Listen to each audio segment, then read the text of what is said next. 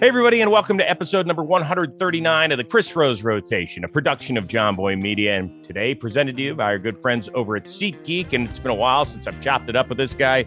Known him for an awfully long time. He is a 2008 World Series champion. He's a former Rookie of the Year. He's a former league MVP. And now he's just kicking it and doing a bunch of other things. Let's find out what Ryan Howard is up to. How are you, my friend?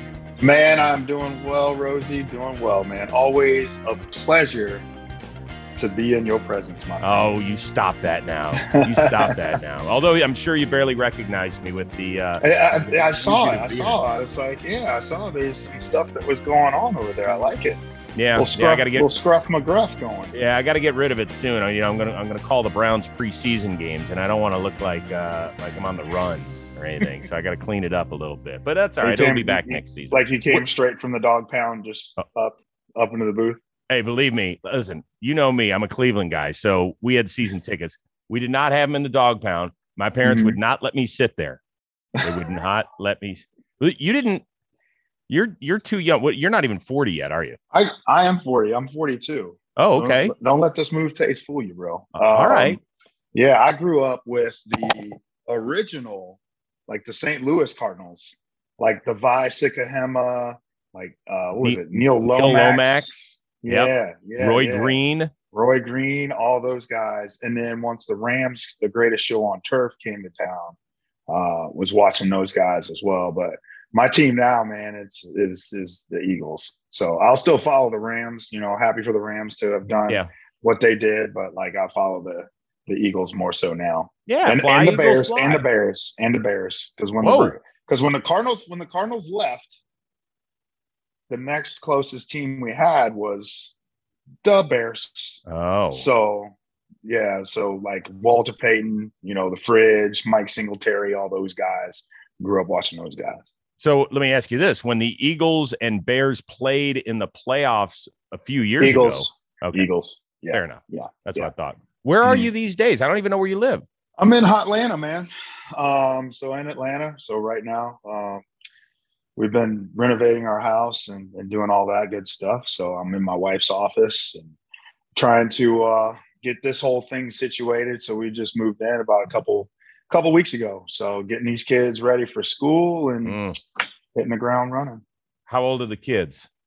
Uh, so my oldest, my son is going into his senior year at LSU.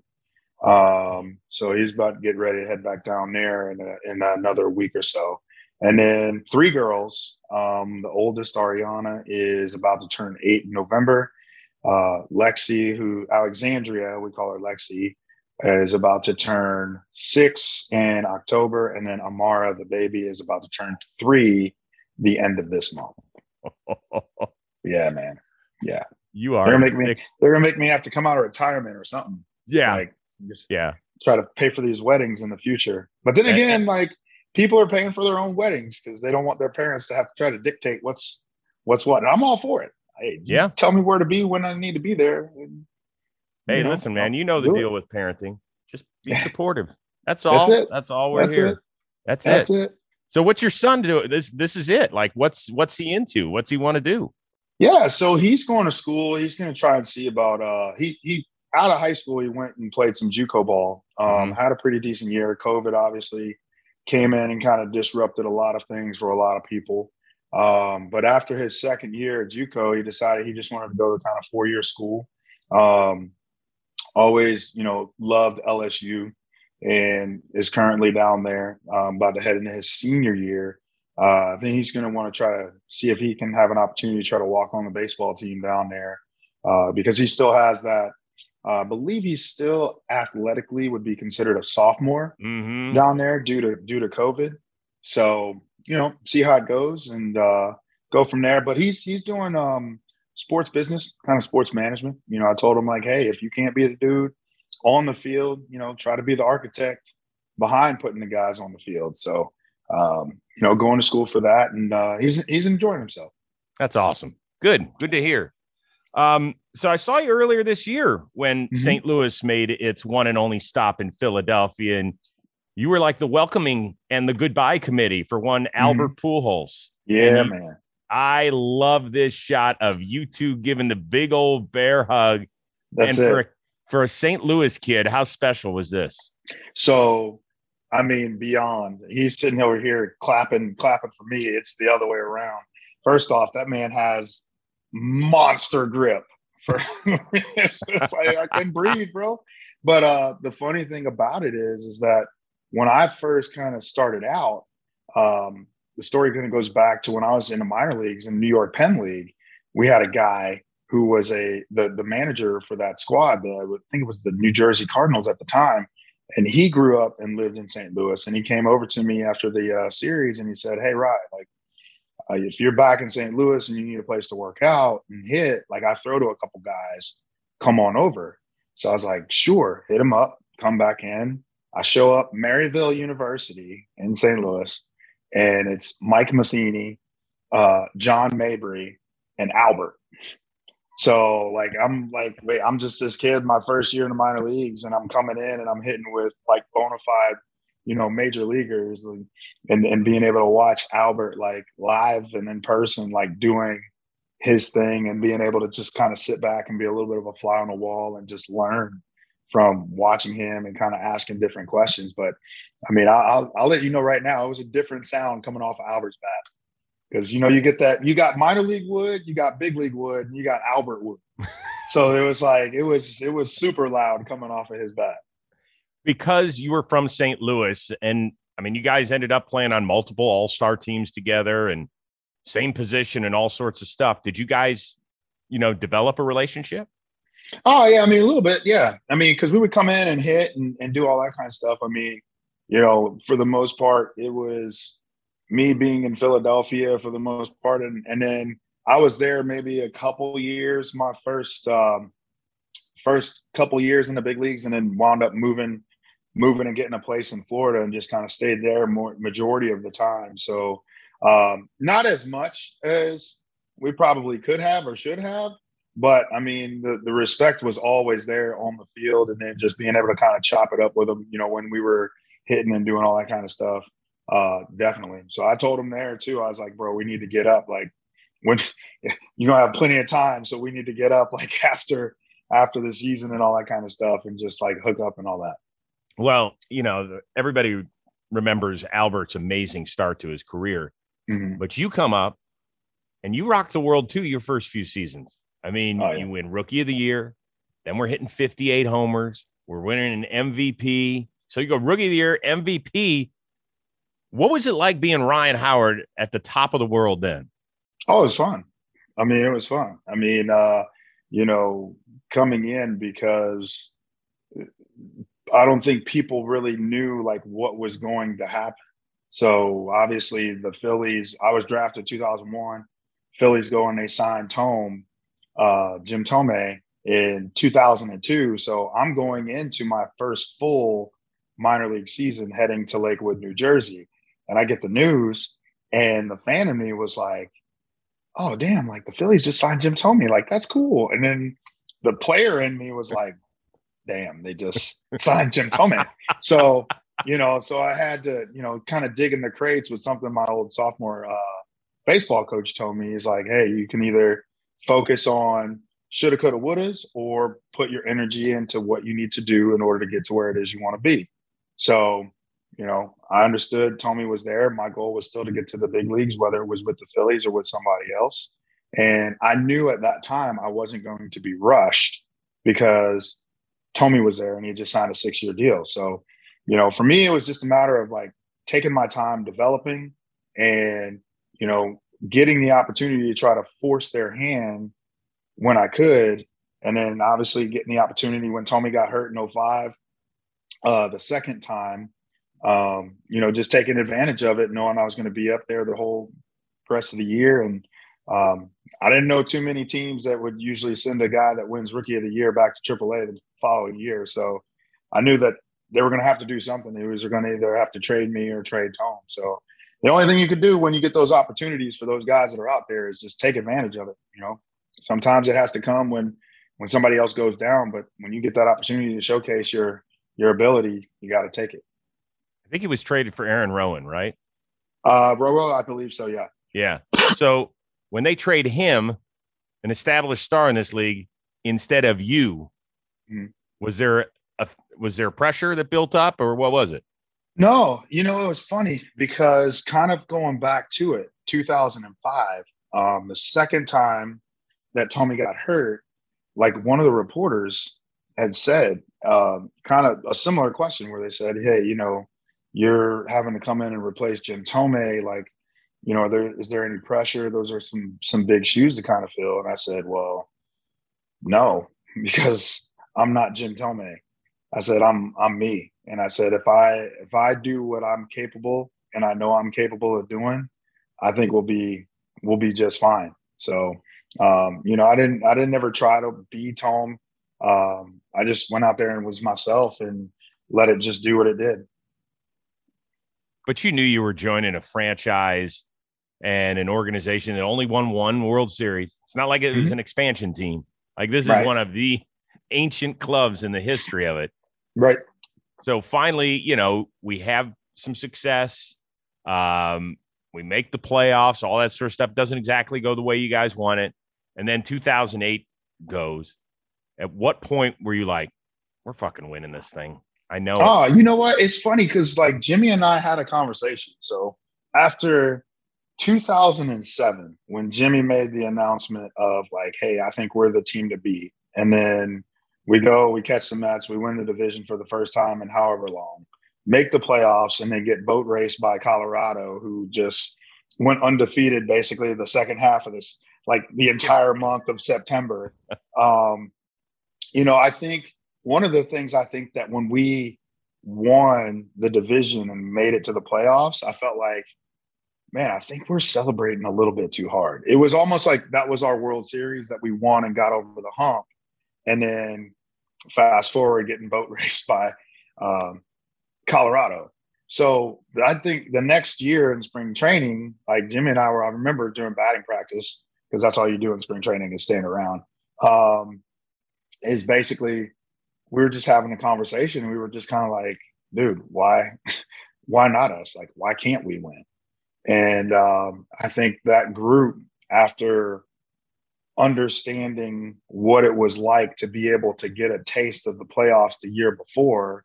Because uh, I'm not gonna lie, like I thought, like oh, when you hit the ball, it's gonna explode, confetti's gonna come out, like this whole thing. You just don't know, you know, what to expect. But then it's just you're one of however many teams that are left. Yeah, things get a little bit more amplified, all that, but you still are playing the exact same game. So I think once we got that taste under our belt, it was like the following year we just kind of uh, put the pedal to the metal, and then the rest was history. So, um, you were you were blessed to be able to play in just one uniform, one big league uniform. Mm-hmm. When did you know that Philly was a different town? I mean, I'd always heard about it. Um, you always, when did you feel always, it? I mean, as soon as I stepped in, um, you know, it was it was uh, growing up in the Midwest. It was like obviously it was a completely different uh, type of type of speed than it was in the Midwest. But you would hear just you know, oh, Philly's so tough. They threw batteries at Santa Claus. They do this and blah blah blah. So you understand, like as you're coming through the minor leagues, like what it is, and then you also understand it, it's just all about the effort that you give as well. Um, you know, it's a blue collar town. They want a blue collar effort. Like everybody's gonna go in there, they're gonna mess up or whatever. But as long as you're going out there playing hard, you know, you try to use it as a motivation and and not to be broken down. Uh, it's not for the faint of heart. Um, it's not. But you know, I've, I've always told people I was like, if you can play anywhere in the Northeast to kind of start your career, whether it's Philly, Baltimore, New York, whatever, Boston, you can pretty much go anywhere after that, and I think you'll be all right. But were there days where you went home and you were like, "Oh my god, this baseball's hard enough as is," but we're, mm-hmm. it's hard when. Oh yeah, yeah, yeah, yeah, yeah. I mean, look, I mean, towards, I mean, towards the end of my time there, yeah, it was it was hard. I mean, things weren't going well. Like, team wasn't playing well. Um, I had been hurt and coming back, and then wasn't wasn't playing as well as I would want to play. I mean, yeah, they're going to let you know it. I mean, there's also there was times where when we were going good, you know, it's a foot, it was a football town first and foremost. So it's like even if we're winning games, you're still hearing Eagles chants, you know, throughout Citizens Bank Park, and you're just kind of like, like, what do we have to do? You know, it's once we won, the the Eagles chants kind of subsided. But you know, you'll you would get an occasional Eagles chant, like if the game wasn't going very well and all that kind of stuff. But you know, it's just understanding uh understanding where you are. So I mean, it's it's one of those places where it's there the fans can be so passionate to where when it's going good, it's one of the best places to ever play. I mean, when it's not going so well, yeah, I mean it's it's hard. I mean, teams can come in and they can sit there and sometimes it's wait for you know for the home team to make the mistake and then all of a sudden the fans turn on the home team and now it makes it easier for the for the visiting team. So it's just understanding. I, I always say it's like it's the city of brotherly love, right? Like you fight with your brother, you yell at your brother, and you, at times you hate your brother or whatever, but you get over it, and then at the end of the day, you love your brother. So it's like you, you kind of go through the the the rigmarole of it all. You know, the biggest thing is just don't take it personal. It's just the fans with with their passion. Sometimes the fast the passion can be a little misplaced, but at the end of the day, they love they love their teams, they love their players. Um, sometimes they just have a little bit more of an aggressive way of going about showing that love. Well, you know, the game has obviously changed significantly in in terms of guys being able to move around and and things of that nature. You kept almost an entire infield together for over a decade between mm-hmm. you and Chase and J Roll. Um, we've had Jimmy on the show. I love I've always loved the way he's handled the media for the most part. Mm-hmm. I, I think he's just been spot on with a lot of his stuff. But were there ever times where he would open his mouth and be like, shit, Jimmy, really? You know what? Not, I mean, again, I'm I'm one of those guys to where it's like, you know who who the person is. So I mean, obviously, if Jimmy's saying what Jimmy's saying, that's because that's what Jimmy feels. If Chase is saying what Chase is saying, that's because what that's what Chase feels. And it's like understanding and knowing their characters. It's like, okay, like when Jimmy made the comment of, "Hey, I think we're the team to beat" in 2007. We hadn't won anything. We weren't close to doing anything, you know, great or anything like that. But it's like, yeah, I should be confident in myself, my ability, and in my team. Like if I'm not, if I don't think that we're the team to beat, then why am I here? What? And so when Jimmy says that, it's like, okay, that's Jimmy. Like we know, we know Jimmy. Jimmy's Jimmy was like the swag of our team. So, you know, where Chase was more like he was like that engine and Shane was just sugar everywhere and just bouncing off walls and you know so it was like all the different and that's my guy i love my guy shane oh yeah I but he'll say too. hey that's the only person i could ever see that would eat like like what is it, gummy bears and ice cream and all that kind of stuff, and it's like bouncing, just bouncing off the wall. That's all we need to do is put more sugar in that guy's. Exactly, eye, exactly. Right? That's why they call him the Flying Hawaiian. You just give him some gummy bears and whatever kind of sugar, he's all over the place. Dude, but, he couldn't uh, make it through an interview sitting still. I'd be like, no. Shane, are you good? He'd be like, I can't. like, I got, I, I got maybe six minutes for you, and then I got to go. Right yeah, yeah, that's right. That's about right. That's about right. But yeah, but you just you understood the dynamics and the chemistry, or I'm sorry, the characteristics of who the guys were. So when Jimmy comes out and he says something like that, it's like, all right, yeah, you know what? Yeah, you, you you're probably right in terms of some of that stuff. Was Burrell as weird as he seemed? Oh my gosh! I mean, I look, Rosie. Burrell is a special, special breed, and I love Pat. I do. It's like once you first meet him, you're like, dude, man, this guy is like, like, what's this guy's deal? Like, he's all over the place.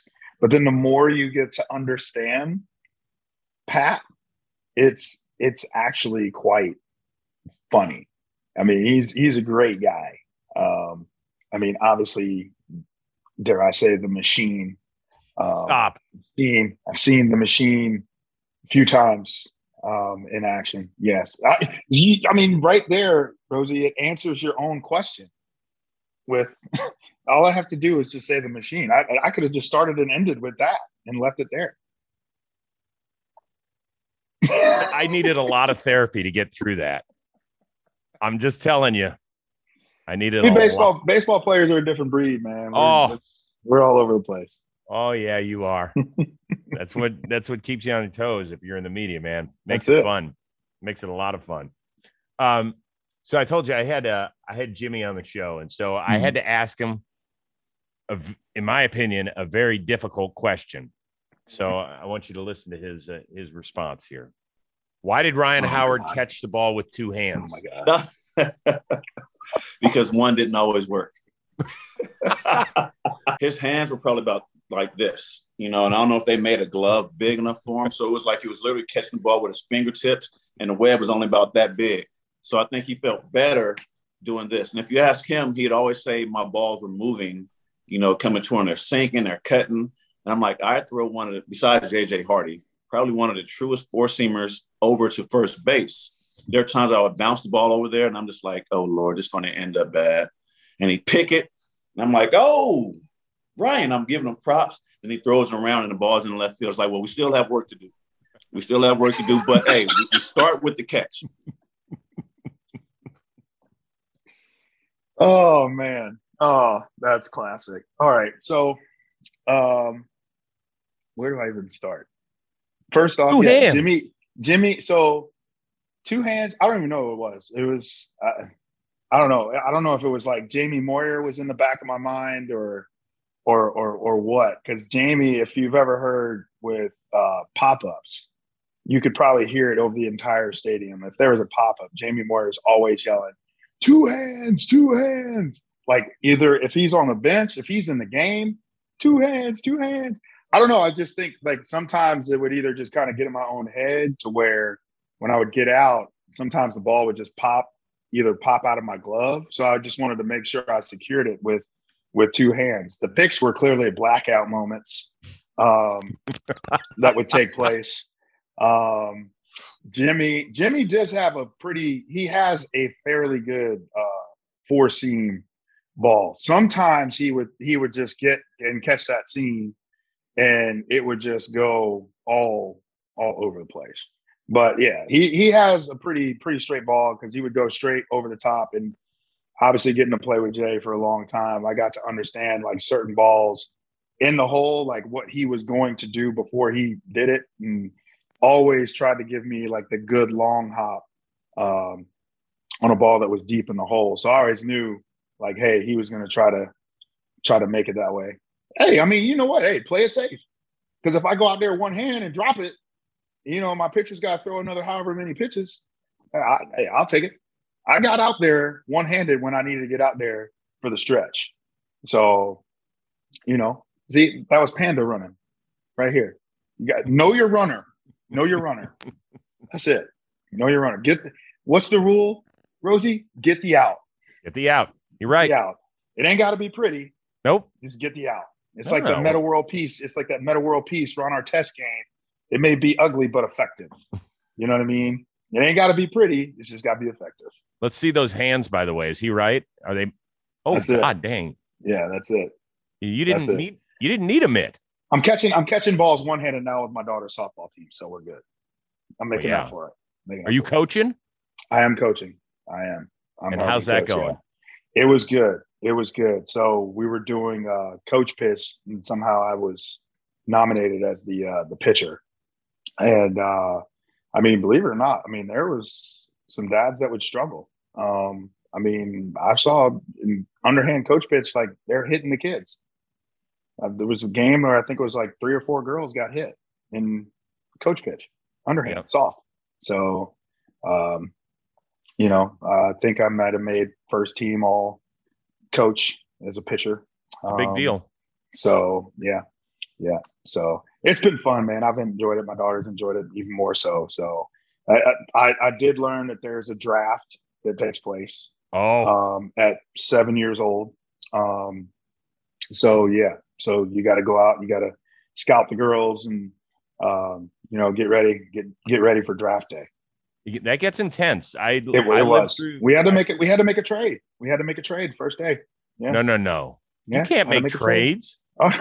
if I wanted to come home, I did. Yeah, you got to make some trades. Or you had to get like Yeah, best friends be the and dealing. Yeah, you're you're wheeling and dealing, willing and dealing, Rosie. Wait till uh, deal.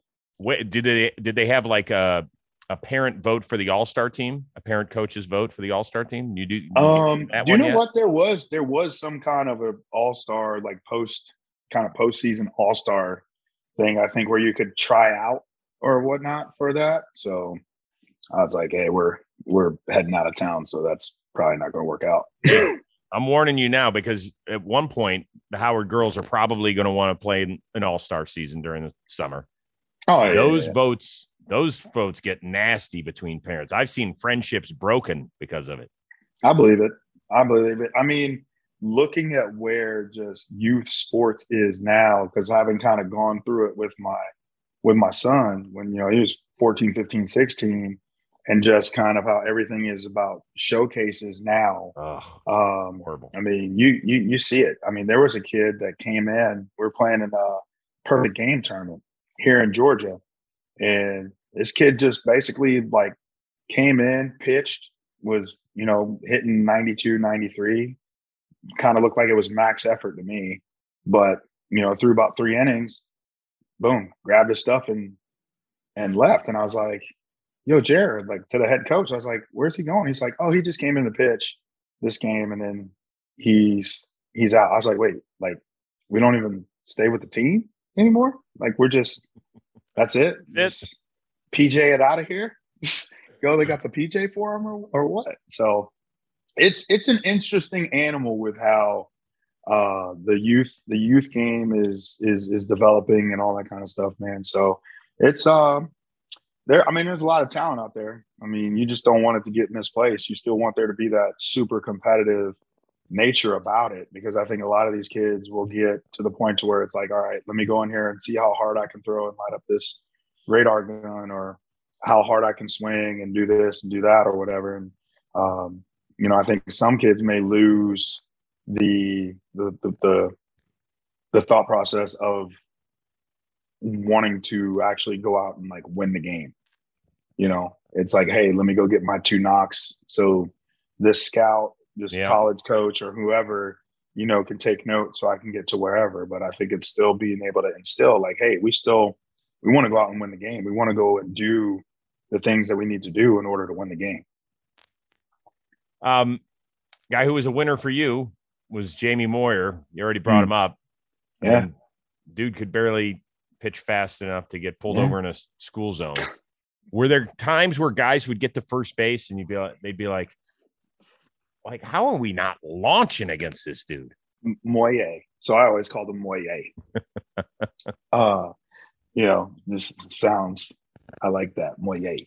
Um, it always seemed to be whenever Jamie would face the Florida Marlins, it was either like feast or famine to where um, I'd always talk to some of the guys like Cody Ross or Dan Uggla or or whoever, um, Hanley, like if if they got on base, and and it was just like, bro, I'm like I don't understand what's going on because Jamie would go up and he would either just get lit up or he would just carve them to pieces.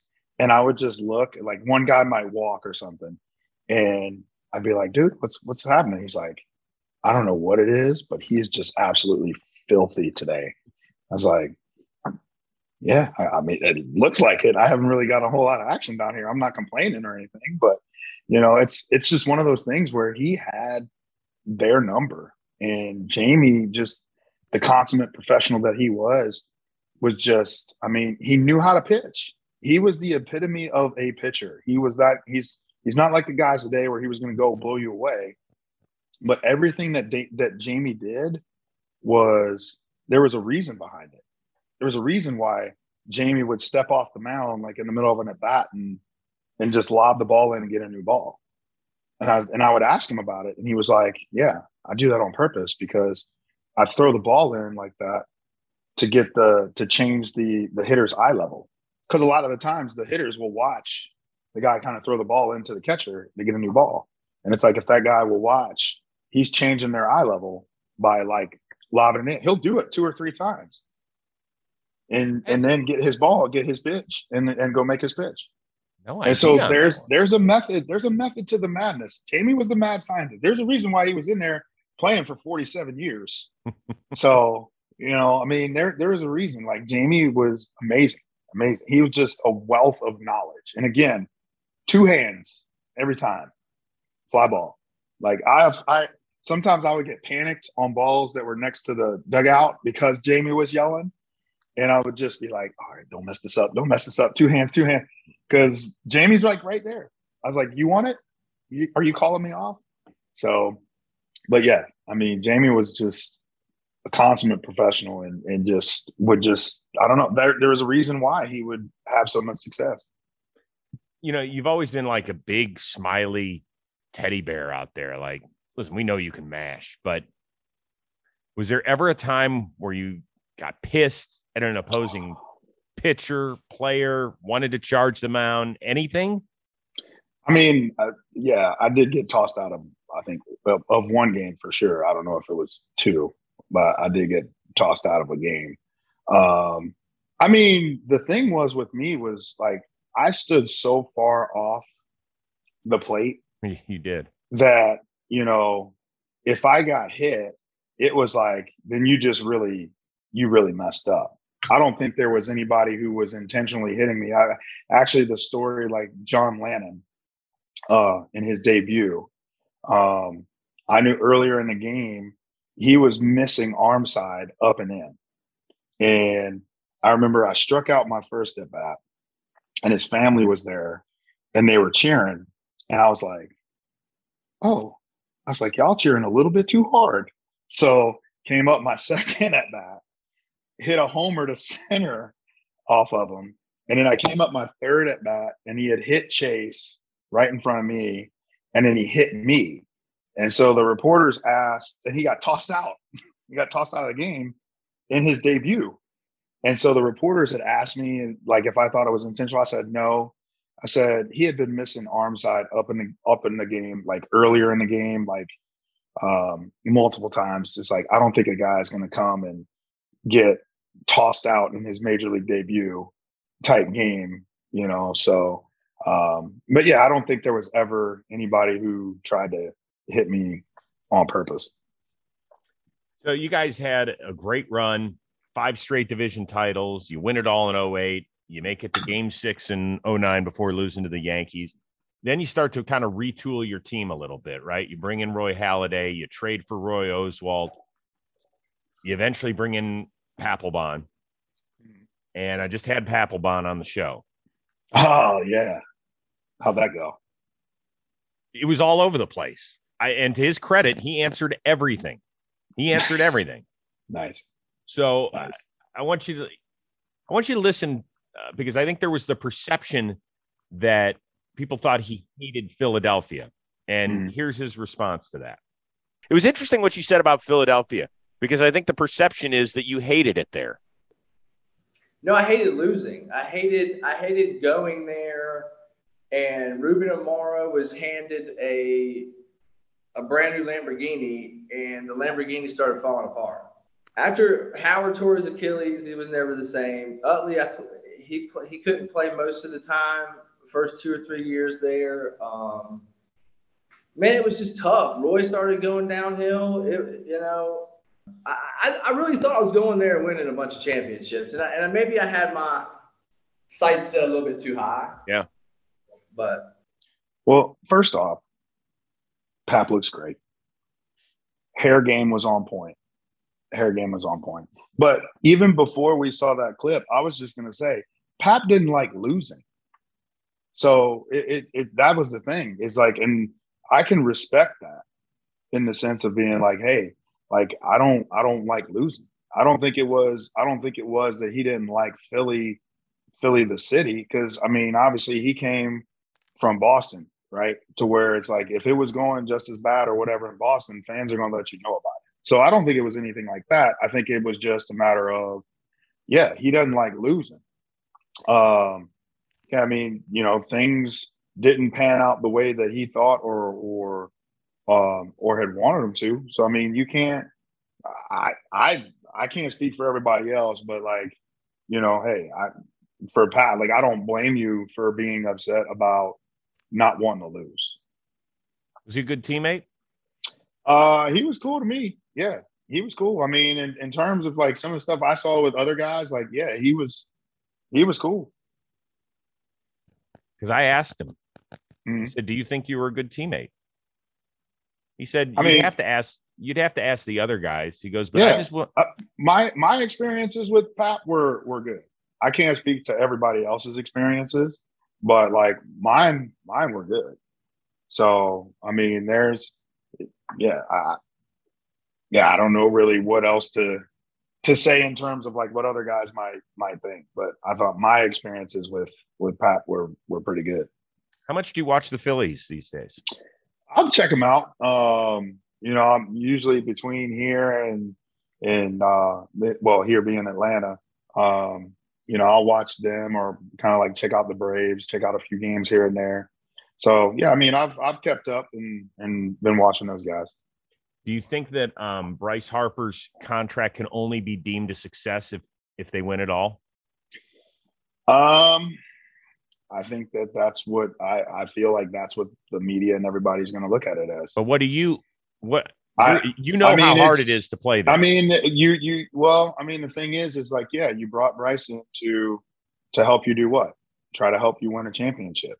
Um, I mean, it takes more than just one guy to be able to do it. Bryce is going to do his thing. It's going to be about the rest of the, you know, supporting cast. As long as Bryce can can stay healthy, and you can get the guys around him to to be able to do what needs to be done, and they can come together collectively as a squad then yeah, I think that it's going to be deemed. It, it- yeah, his contract, with as much as it is, will probably be deemed a failure if they don't if they don't win, because people will probably go out and say, "Oh, well, if they wouldn't have spent all this money on Bryce, they could have gone and got this and this and this and this, and they could have done whatever." It's you know, it's always hindsight's always going to be twenty twenty. So um, I think with the young core group of guys that are starting to kind of um, come together now. I think with Vierling, I think with Stott, I think Bohm's starting to kind of come into his own. Mhm. Um, you start to put those guys together. You get the pitching staff together. Um, I know the I think Spencer Howard kid that was there. Um, you know, either whatever else you may have in the minor leagues. Um, you know, you got to get that core group, similar to kind of what we had with you know Jimmy Chase, myself, Cole. You know, the guys that came from within the organization, and then you can play that that Long John Silver add a piece here and there. I know that's been a while since you heard that one.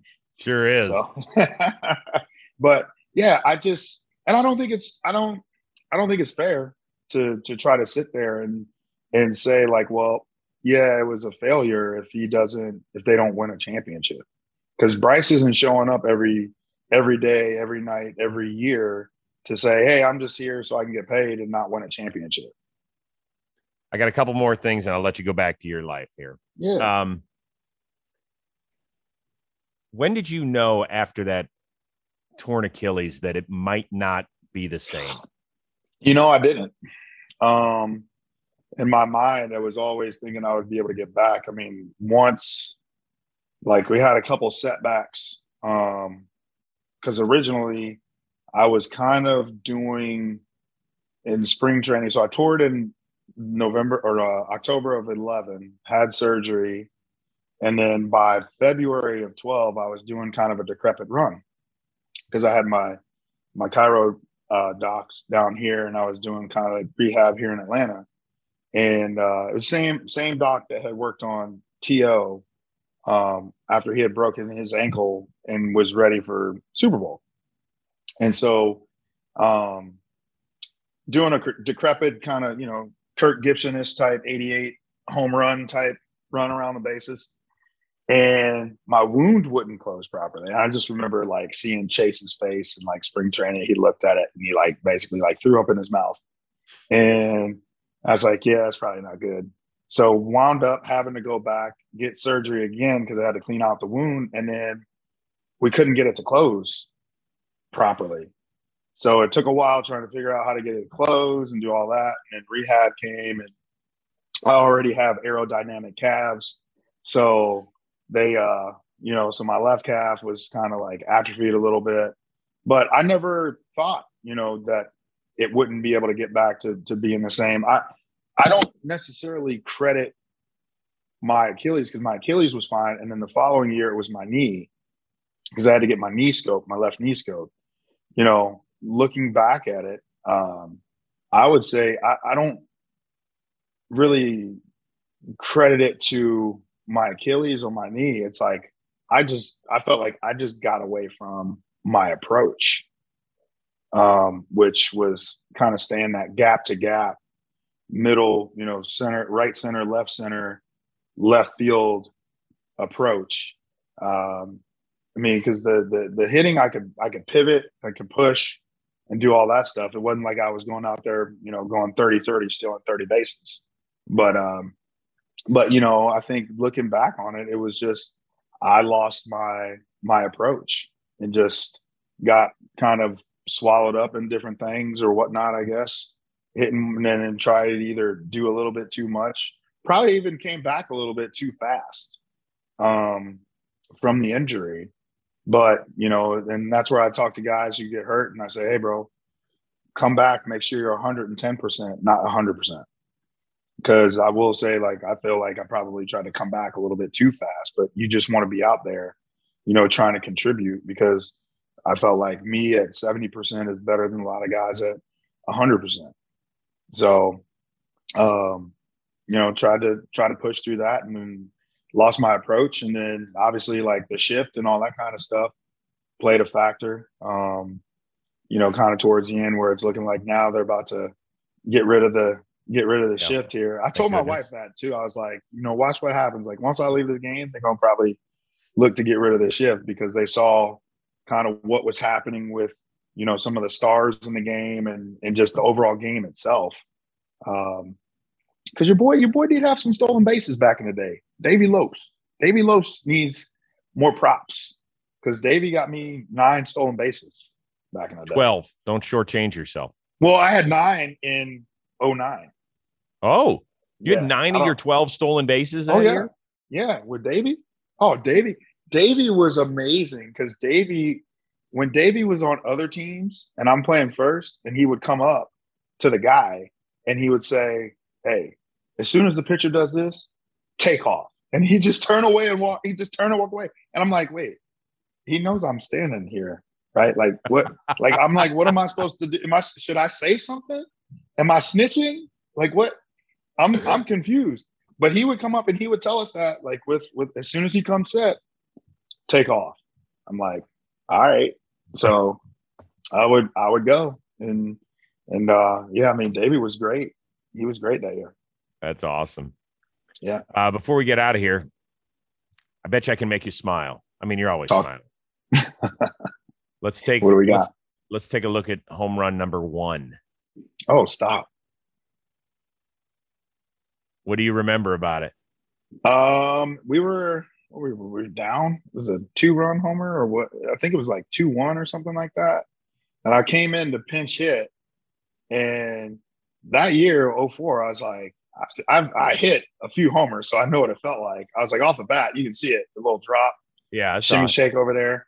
I was like, ooh, I got that. But then I looked, and I saw Mike Cameron going back, and I was like, wait, is this is there something different? Is are the balls different in the big leagues or what is like Mike Cameron gonna bring it back? Because I already had my first big league hit turn into a web gem for Andruw Jones, like where he threw out Jason Michaels at home plate. So I'm like, is this about to happen? And so I looked at Jimmy once I touched on plate because he was on deck circle, and I was like, I thought he was gonna grab it. He's like, that dude wasn't even close. He's like, the ball was way out. So yeah, that was yeah, that was that was fun time in uh, in New York. Where's that ball? Uh, downstairs, going in the on in my trophy room. That away. That's got good. it. Fortunato. All right, Got we're it. gonna spin the wheel of moderately interesting things. Uh-oh. There's yeah, don't worry, I'm not very I smart, like so the questions are very tough. I love it. Giving mood. Okay, I don't think we've had this. Uh oh. All right. What was no? This is a good one. What was the last nice thing you bought someone? The last nice thing I bought someone. Um, man, um, what was it? Um, I don't know. Maybe this. House. Uh, yeah, possibly. Yeah, yeah. Probably say this house. Um, It- yeah. it- I mean, that's a solid Yeah. answer, by the way. I mean, That- house. Actually, I gave my daughter like she went out yesterday school shopping with uh, my wife, and she came up and asked me for twenty dollars. So I gave her twenty bucks okay, that's nice. yesterday. Yeah. So What'd she spend it on? Anything good? She bought some. uh She bought some earrings and some some little Oh. trinkets and some Oh. good stuff like that. Yeah. I mean, she got some stuff for her sisters as well. So Now, yeah. that's the gift that keeps on giving. that is a win. Yep. It starts out at twenty, and then who knows where it goes from there. Doesn't stop. No. You know that. No. Yeah. Listen, man, it was great catching up. I appreciate the time. I'm so happy we could do this and just see what you're you're doing with life and still smiling. That part hasn't Oh, man. changed. Man, got to, man. Got to. Got nothing to complain about. Nothing to Well, complain about. best best of luck with the crib. Best of luck to your son who's finishing up college. Best of luck to your uh, your little girls who are about to start school, and your wife in her lovely office. Oh, thank you. Thank you. Yeah, the lights came on too, by the way. It looks Yeah. nice. Thanks. I like it. Yeah. I like it a lot. subtle, subtle pink. For our uh, outstanding producer, the one and only Robbie Scirocco, our amazing summer intern Alden Stone, who is off to college after this episode. That is the former league MVP and World Series champion Ryan Howard. I am Chris Rose. We'll see you next time here on the Chris Rose Rotation, a production of Jomboy Media.